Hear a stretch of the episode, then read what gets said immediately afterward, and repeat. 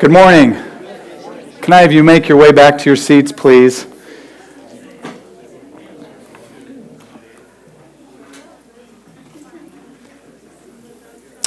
I'd invite you to open up your Bibles to Ephesians chapter 5.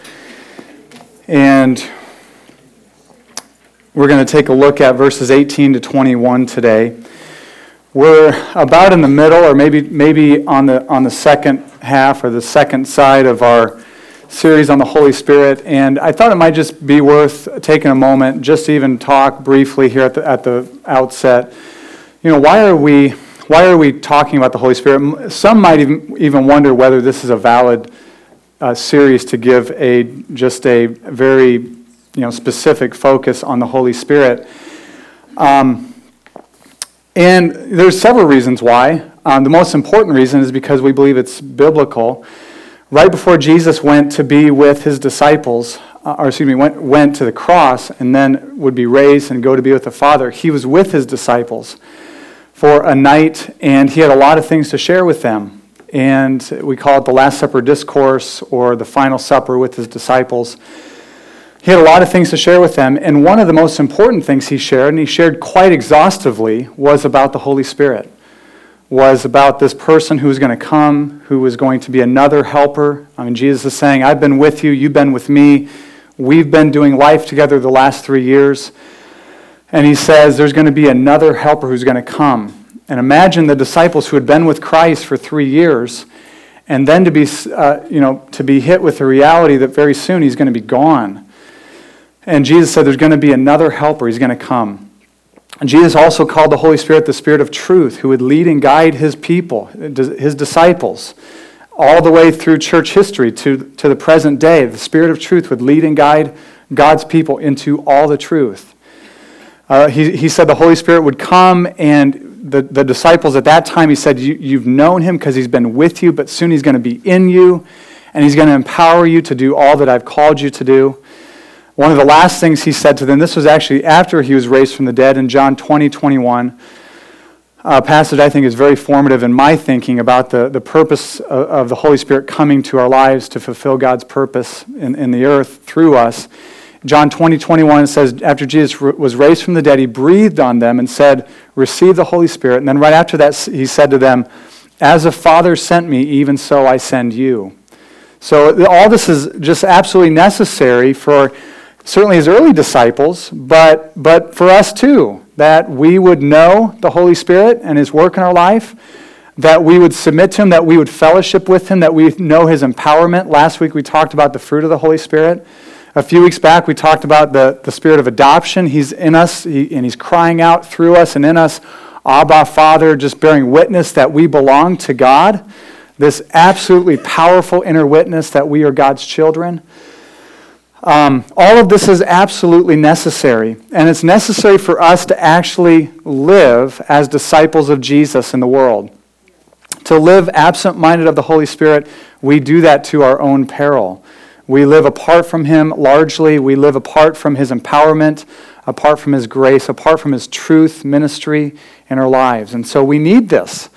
And, um, you know, Francis Chan wrote a book called The Forgotten God, and it was on the Holy Spirit.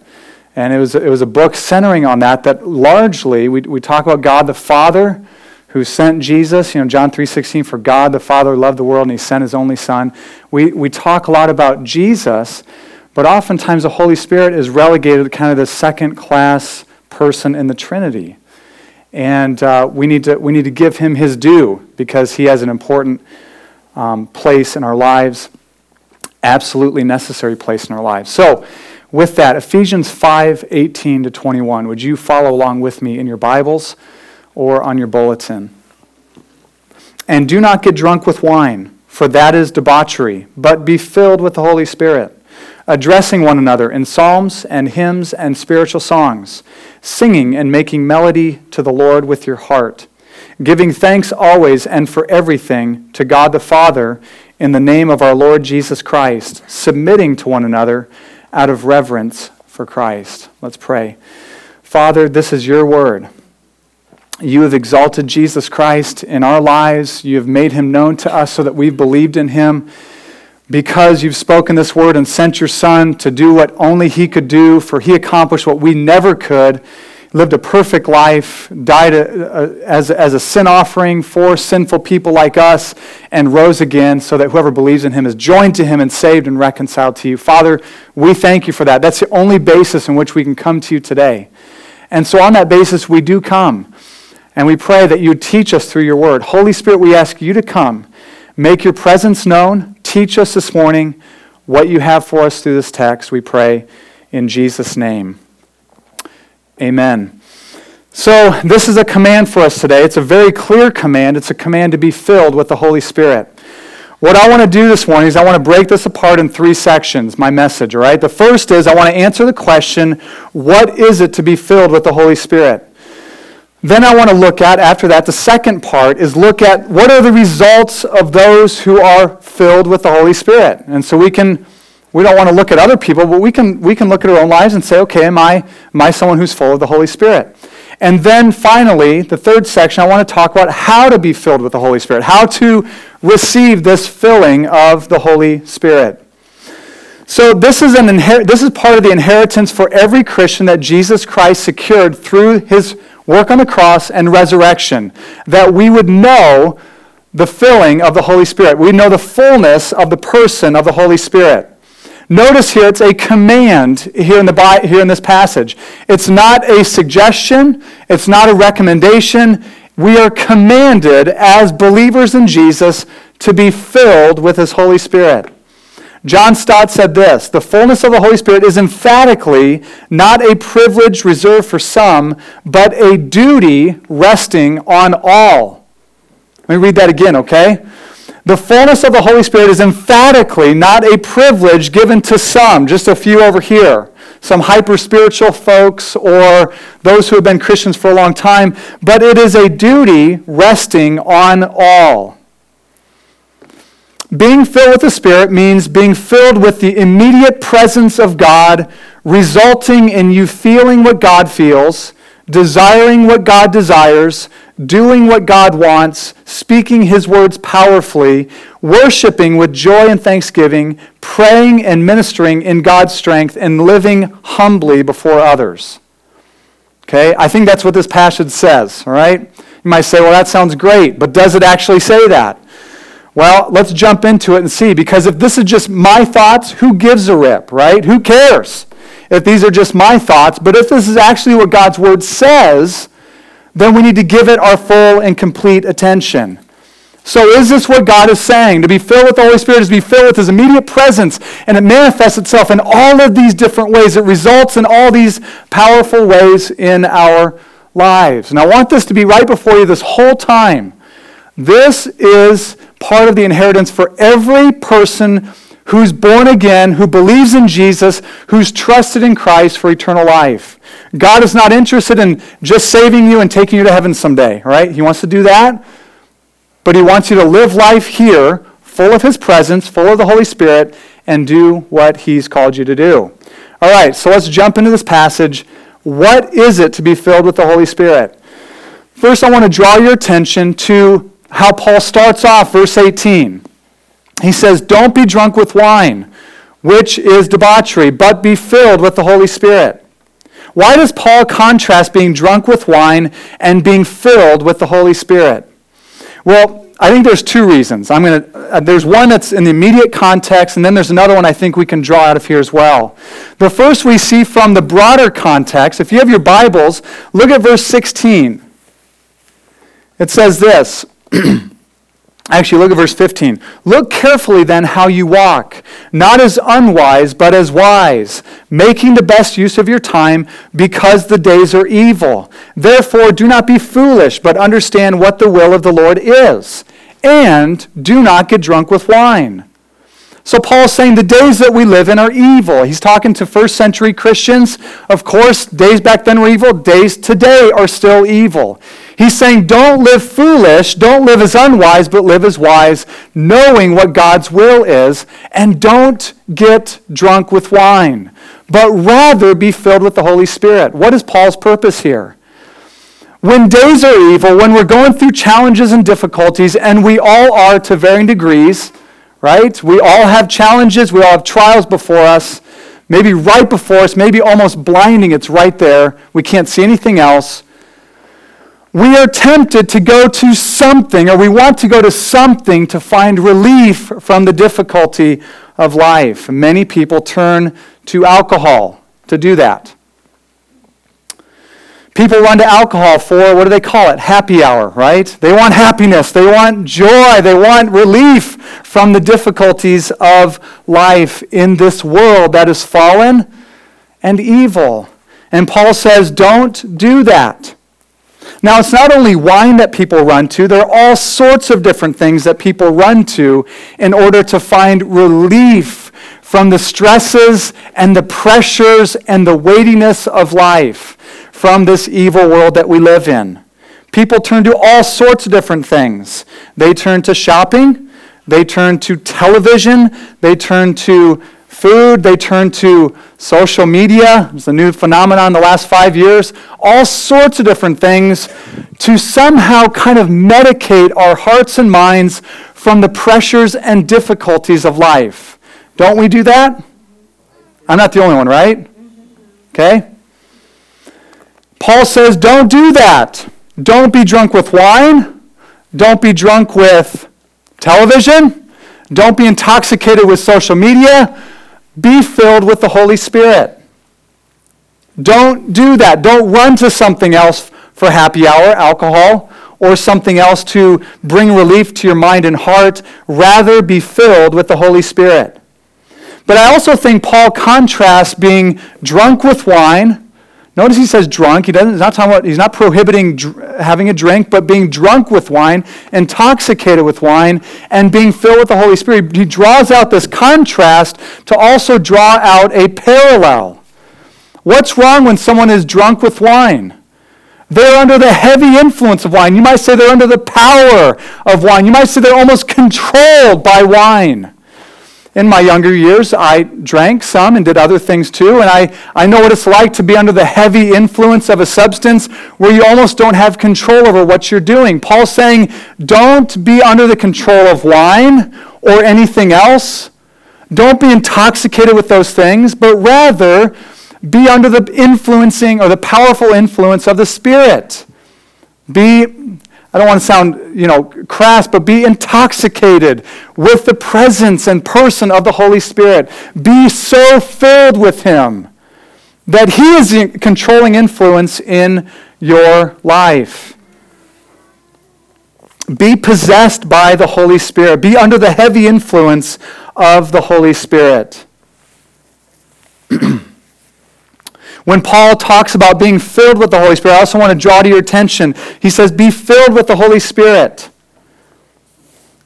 Be filled with the Holy Spirit. This word is significant to be filled.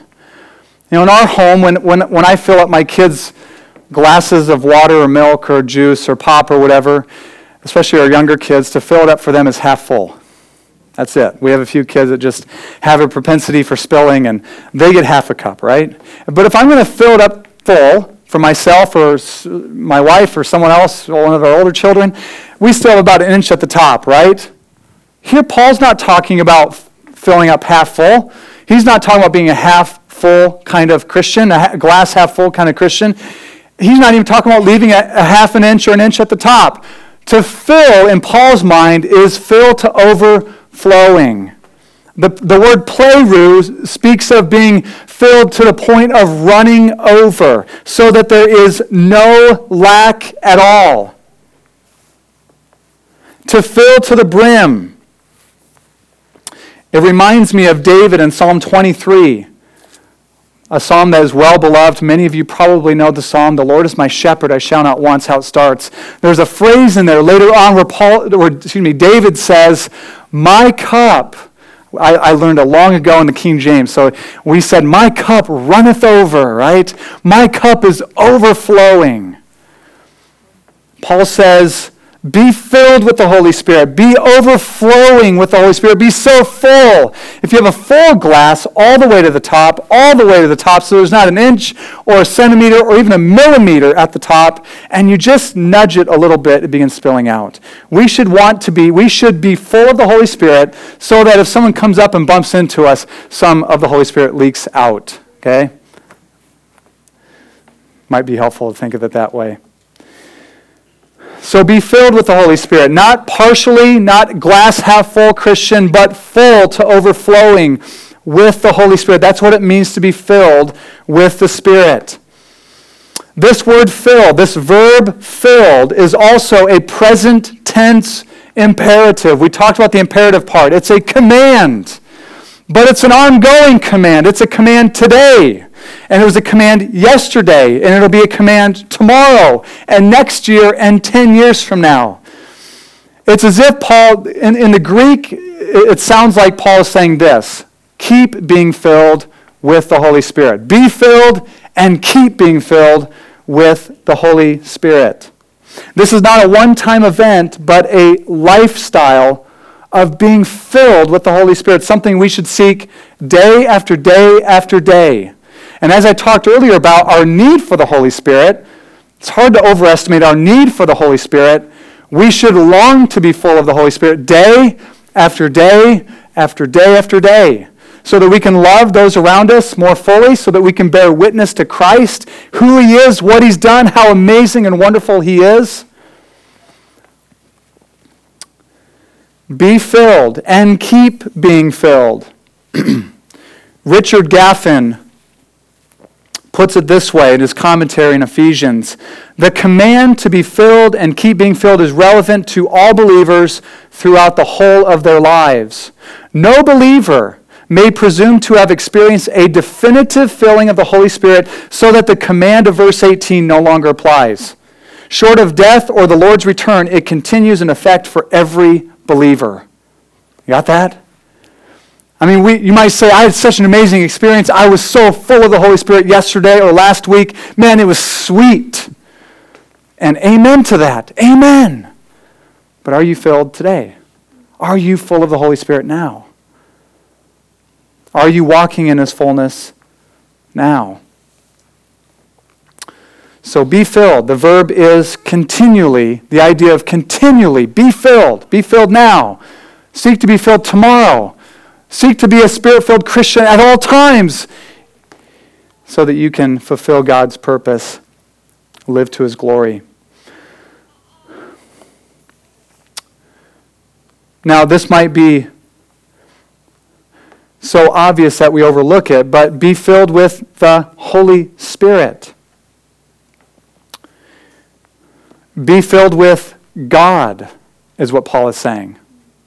Be full of God the God who spoke everything into existence, the God who, before there was anything, the, the, the, earth was formless and void, and the Spirit of God was hovering over the face of the, war, the earth, or the face over the, over the face of the waters. Before there was anything, in the beginning, God made the heavens and the earth. In the beginning, God spoke, let there be light. In the beginning, God spoke, let the earth be formed, and, and made everything that we see and know. Everything that we know and see, God made. And this God, this God, who eternally exists in three persons, the Father, Son, and Holy Spirit, we are commanded to be full of God the Holy Spirit.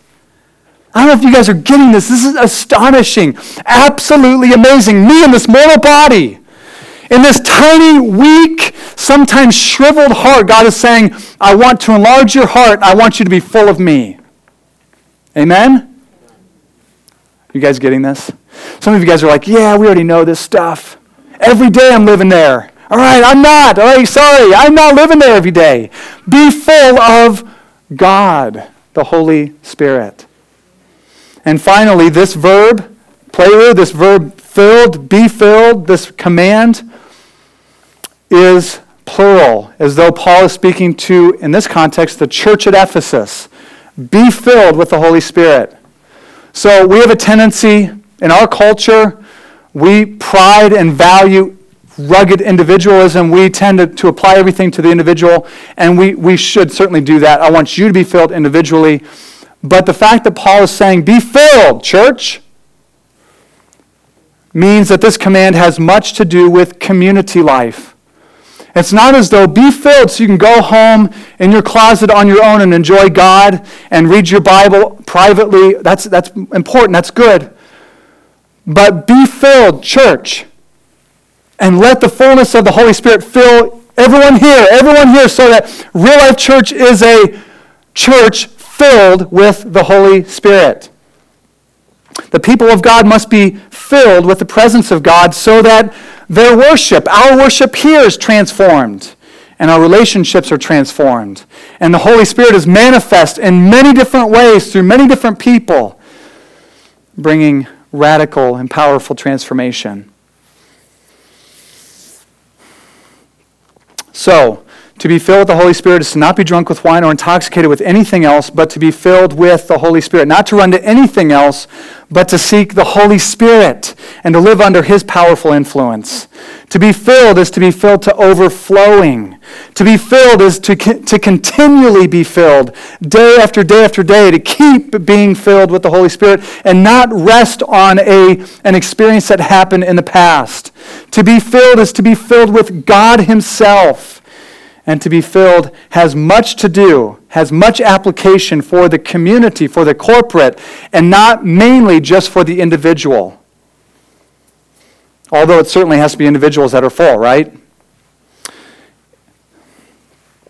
So, what does this result in? What does being filled with the Holy Spirit result in?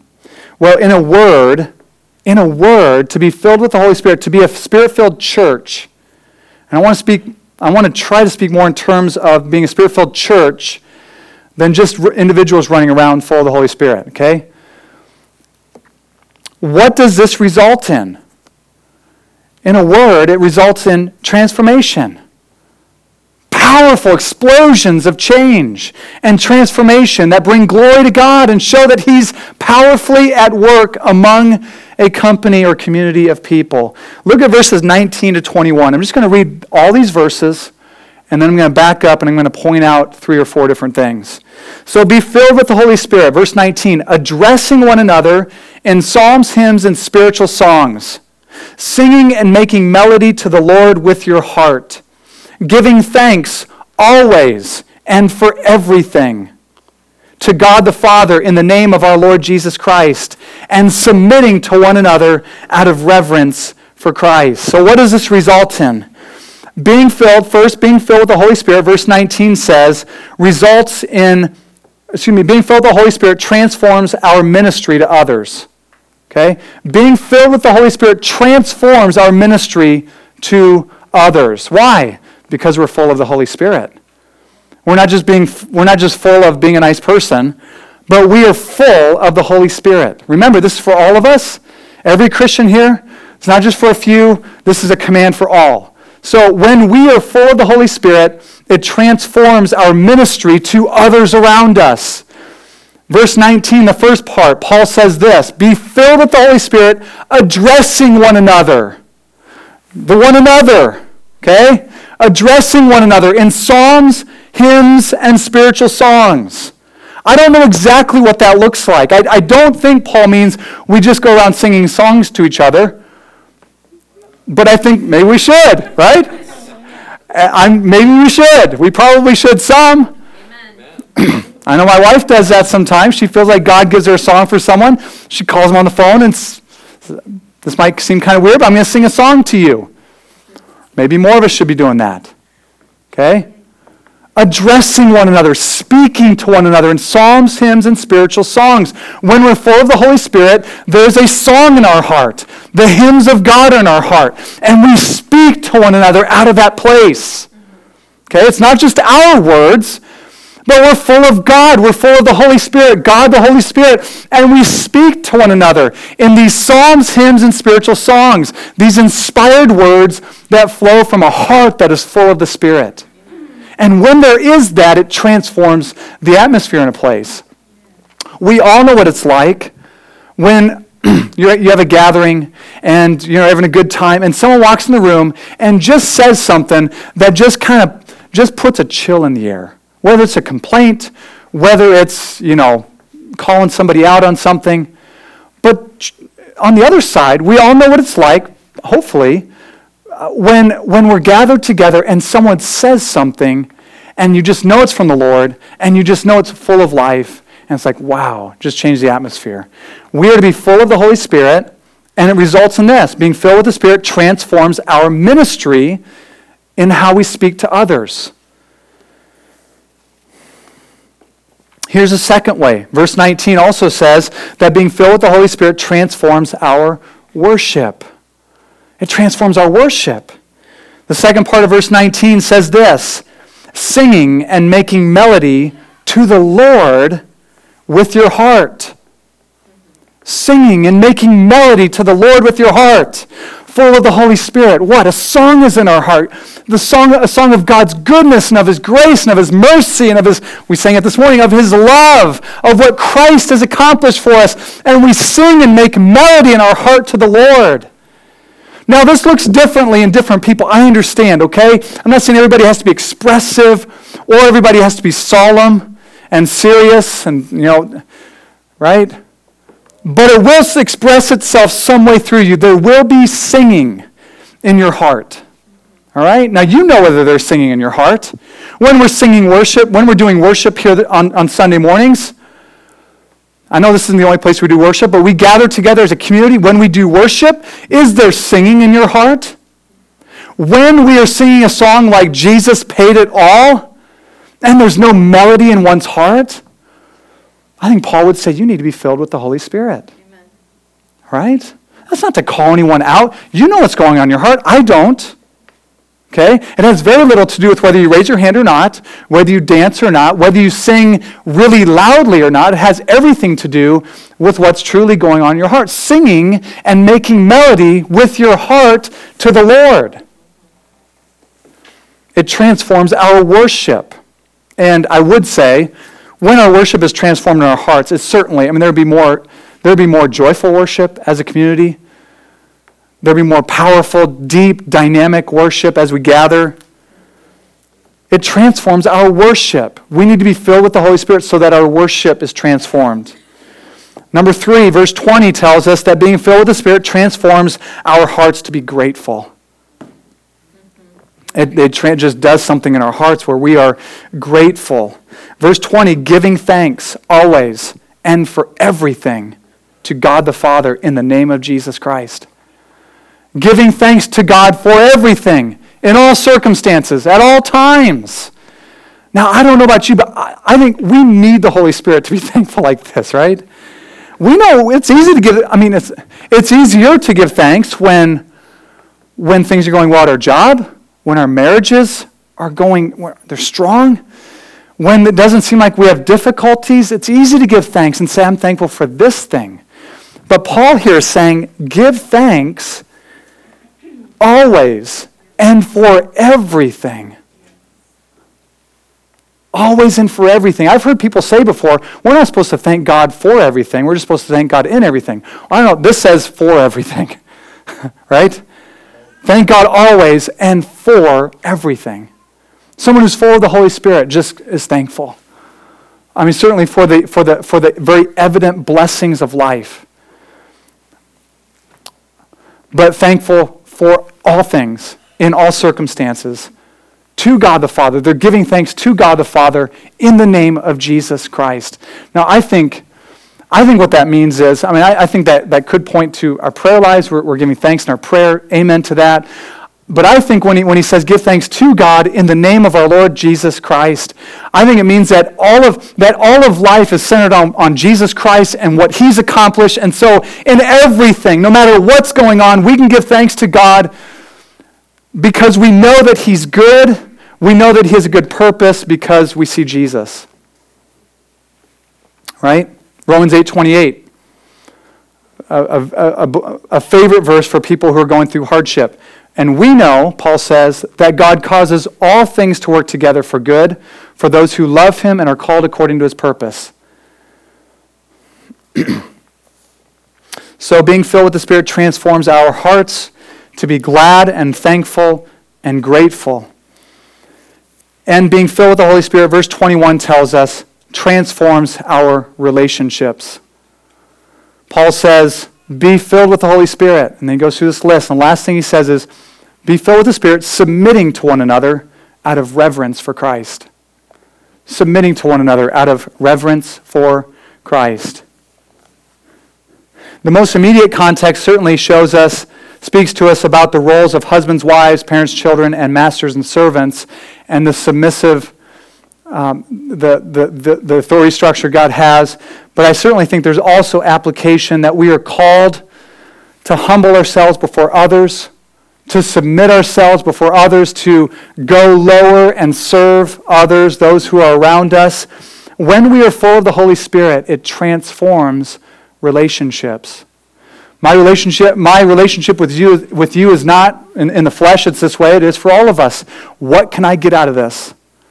When we're full of the Holy Spirit, it is not self centered, but I am submitting myself to others. I am here for your benefit. I am here to serve you, to submit to you, to go underneath you and prop you up and help encourage you and bless you. I am here for your benefit. When we're full of the Holy Spirit, it transforms relationships. It, totally transforms relationships in the community of God's people.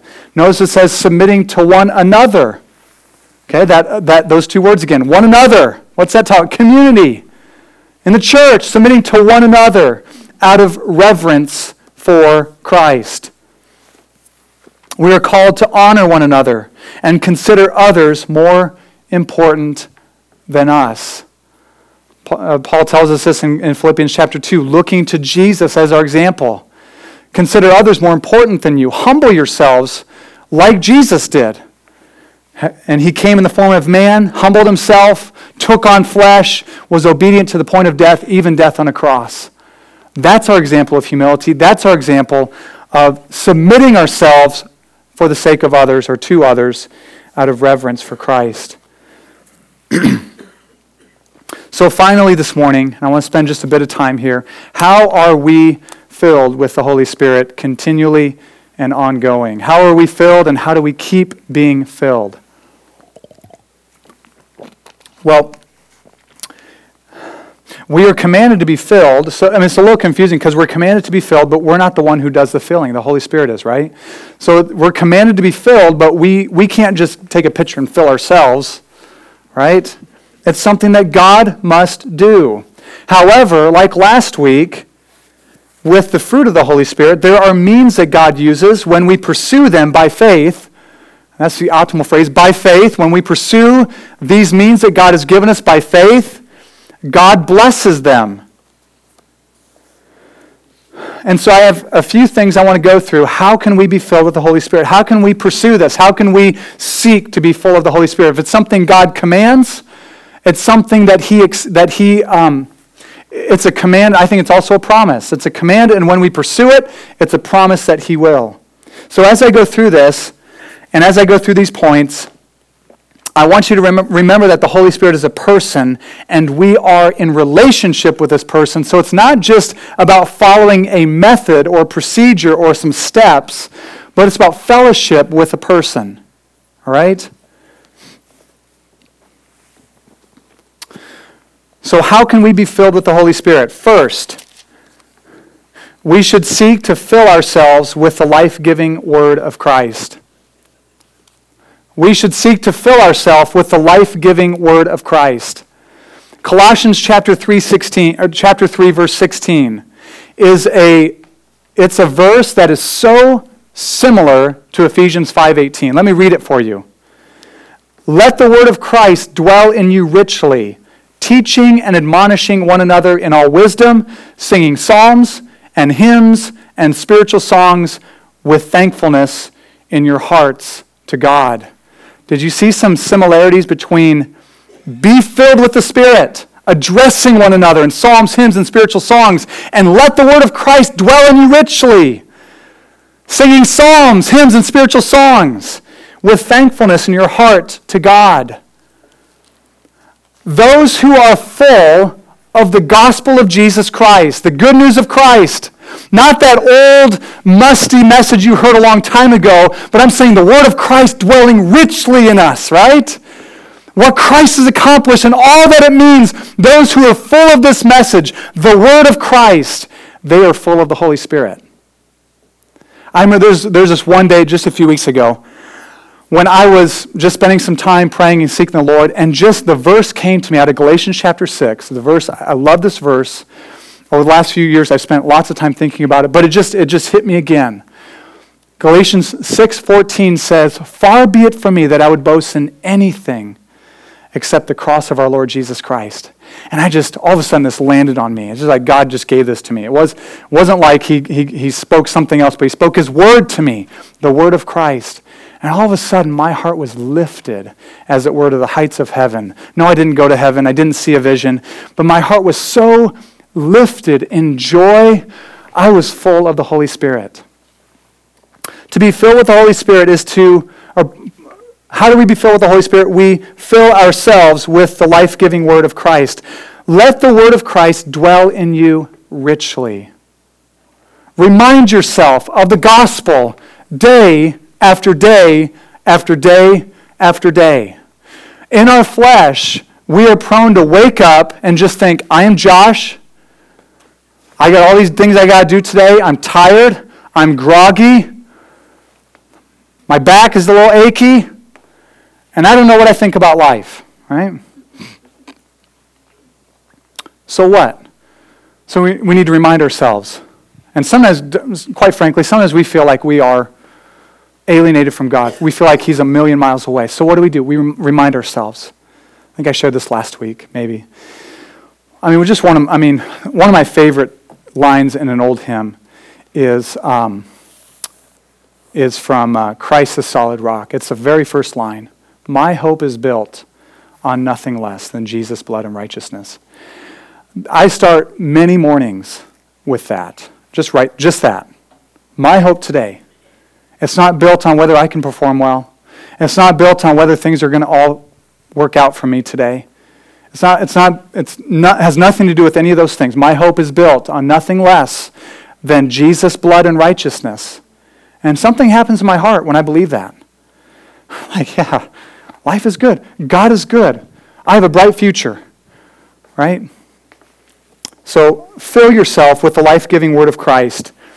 But don't just do that also do this ask, seek, and knock in faith for the Holy Spirit. Luke chapter 11, Jesus tells us how to pray, right? He tells us how to pray. And he goes through this story of, of a man who goes to his friend at midnight seeking bread. And, uh, and in that same context, he says, Whoever asks receives, whoever seeks finds, and to him who knocks, the door will be opened. If you, and then he says, if you being an evil father, and he's just talking about fallen fathers, doesn't mean we, I mean, we're just despicable human beings, but just we are, we are fallen, saved by grace, but imperfect fathers. If you, being an imperfect father, know how to give good gifts to your children, how much more, Jesus says, will your Father in heaven give the Holy Spirit to those who ask? How much more? That's why I added in faith at the end of that. Ask, seek, and knock in faith. Not groveling on the ground saying, Oh, please, if you could find it somewhere in your heart to.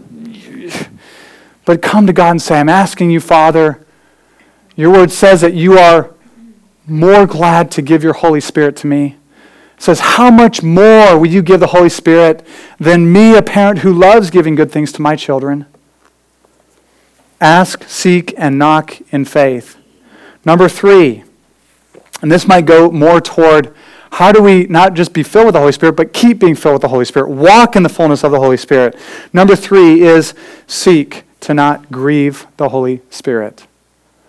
Remember, we're in relationship with the Holy Spirit. We, he is a person. He's in us. He's upon us. We want Him to fill us. We want to be overflowing with Him.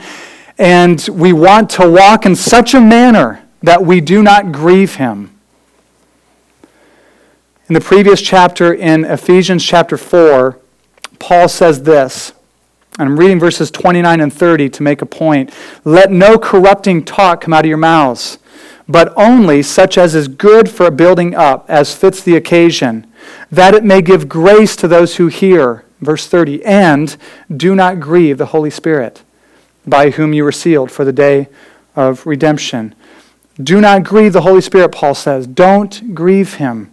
One way that we grieve him, and this, there are many ways that we grieve him, but one way that we grieve him is with our mouths, with our lips, with our tongue, with the words that we speak. Three weeks ago, I uh, was sharing with our youth group on Wednesday night over in the Oasis room, and we were going through the book of James, and we spent time in James chapter 3. Oh my goodness, the tongue. it's like a it's like a like a fire that just burns a forest before it, you know, just we speak, I love you, Lord, and then we curse other people who are made in his image. I don't know if there's another way that we lose. I mean, if we're full of the Holy Spirit and we can grieve Him and just, it's not like He leaves us, but it's, but it's like we lose a sense of His presence, of His fullness. I don't know if there's a quicker way that we do that than with our lips, right? I mean, there are times, and I mean, I, there, there have been times in the last two weeks, I mean, this is recent history, okay, where I am, you know, I'm, I'm feel like I'm living in, in the fullness of the Holy Spirit. And then, and then I'm talking to somebody, and one time was my, my wife, unfortunately, and just the way I was speaking, it was like I could, I could feel the Holy Spirit leaking out of me, all right? Now, I know He doesn't leak out of us, but it was just like, and afterwards, it's like, what was I doing? Now, thankfully, I recognize it and I you know, repented and turned from it, but we, we grieve Him mightily with our lips. That's why Paul put those together speaking curse words, blaspheming God's name, using his name in vain, speaking harshly to other people. What does Paul say? Let no corrupting talk come out of your mouth, but only the things that are going to build up. And don't grieve the Holy Spirit.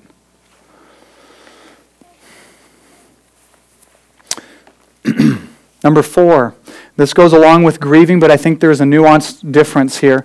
Don't seek to not quench the Holy Spirit. Okay, how, do we, how are we filled with the Holy Spirit and how do we stay filled or continue to be filled? Seek to not quench the Holy Spirit. And when you do, repent. Right? Paul says this in 1 Thessalonians 5 19 and 20. He's talking about, um, well, let me just read it so I don't mess it up.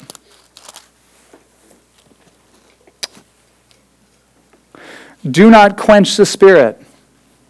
Pretty straightforward. Do not despise prophecies, but test everything. Hold fast what is good. Abstain from every form of evil. I think it's not a bad idea to talk about this since we're going to talk about the gifts of the Spirit coming up here very soon. One way that we quench the Holy Spirit is when we despise what He's doing in other people or through other people. Okay? There are people who are more expressive in worship, and I believe it quenches the Holy Spirit when they are looked at with disdain. Okay? Of course, we want to do things orderly. We want, we want God to be glorified. We don't want distractions. I understand all of that. But when God is moving in someone and they are exalting the Lord and they're expressive in worship and someone is sneering in the back, it quenches the Holy Spirit. It does. When someone says, I feel like God has given me something to share, and they share it, and I'm here, okay? I'm, I'm, I mean, especially with this, this example, okay? I mean, I'm one of the pastors here, okay? And someone gets up with a microphone, I'm like, okay, what are they going to say? And they say something, and some of it's good and some of it's really not. Okay? I mean, I'm not trying to be mean here, but what does Paul say here? Says, don't quench the Holy Spirit. Don't despise prophecies. What does he say after that? Hold on to what is good and just discard what's not. I want everything to be good, right? You guys are like, yeah, I want everything to be good too. That's why sometimes I wonder what you're saying up there. Don't quench the spirit. Okay? We should seek to be discerning. We don't want to turn our brains off.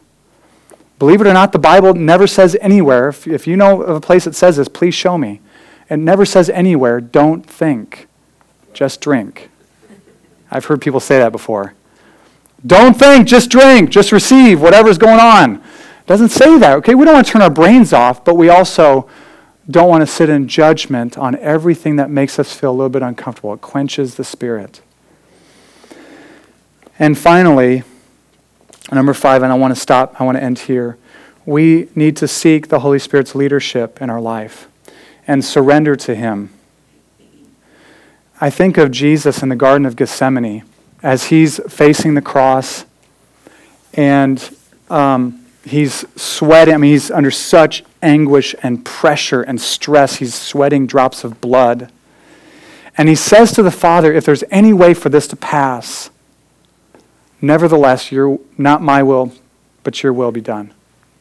If Jesus, the perfect God man, the Son of God, the eternal Son of God, was submitting himself to the Father's will, should we not, as we seek the Holy Spirit's fullness, should we not say, I want your leadership? I want to I want to follow you. I want you to be the leader here. I want to follow your lead. I want to submit to your will. Not my will be done, but your will be done. I wonder how many here have ever you've, you've lived with the Holy Spirit in that kind of relationship where you're like, you're the leader. You lead, you guide, you direct, you give me wisdom. You show me where to go. Your will be done, not my will be done. We get up with our plans, we get up with our things we have planned that we're going to do during the day. And I'm not saying that you get up and say, Holy Spirit, should I go to work today?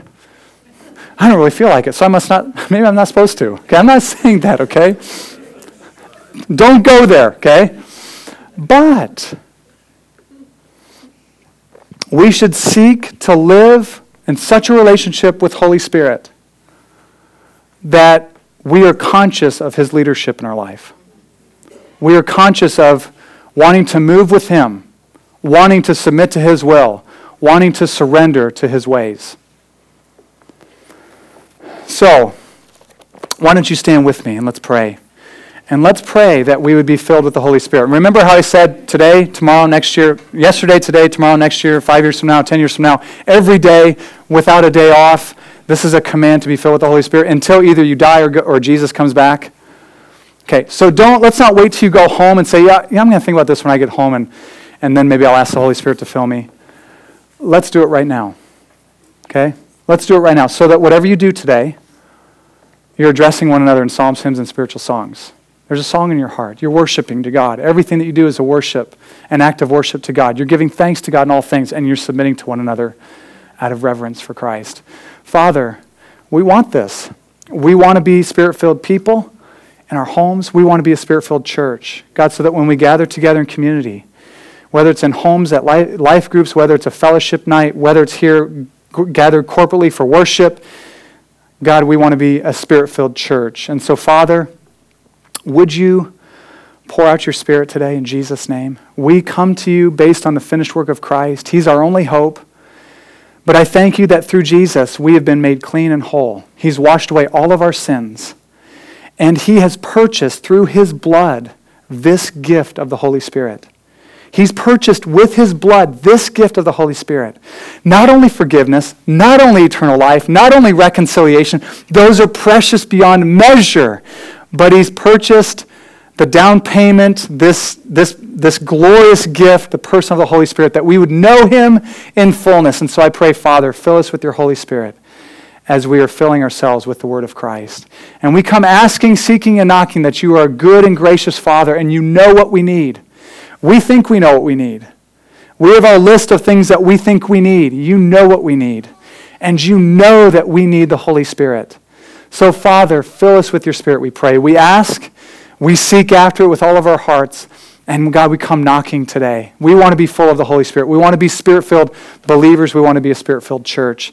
So that, God, these results of speaking words of life, ministering in the power of the Holy Spirit, praying and praying powerfully, our, so that our worship would be transformed, God, so that our, our hearts would be uh, transformed to be grateful and full of thanksgiving. God, come, we pray, and fill us with your Spirit.